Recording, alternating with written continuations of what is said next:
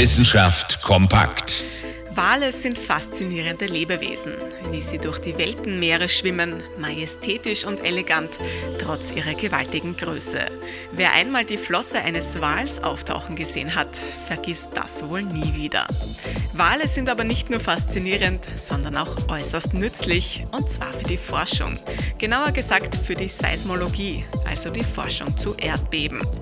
Was aber haben Wale mit Erdbeben zu tun?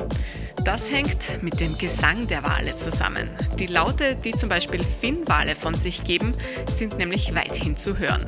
Die Schallwellen dringen bis tief in die Erdkruste vor. Noch in 2 Kilometern Tiefe sind sie nachzuweisen. Und damit lassen sich die Schallwellen der Wale auch zum Beispiel dazu nützen, Erdbeben zu analysieren.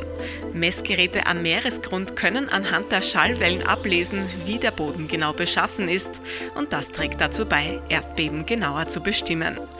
Normalerweise wird das mit Druckluft gemacht. Das ist zwar effizienter als mit den Walgesängen, aber teuer und nicht gerade umweltfreundlich.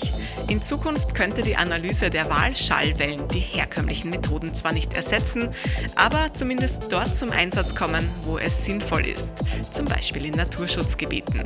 In diesem Sinne, rettet die Wale. Interessante Themen aus Naturwissenschaft und Technik.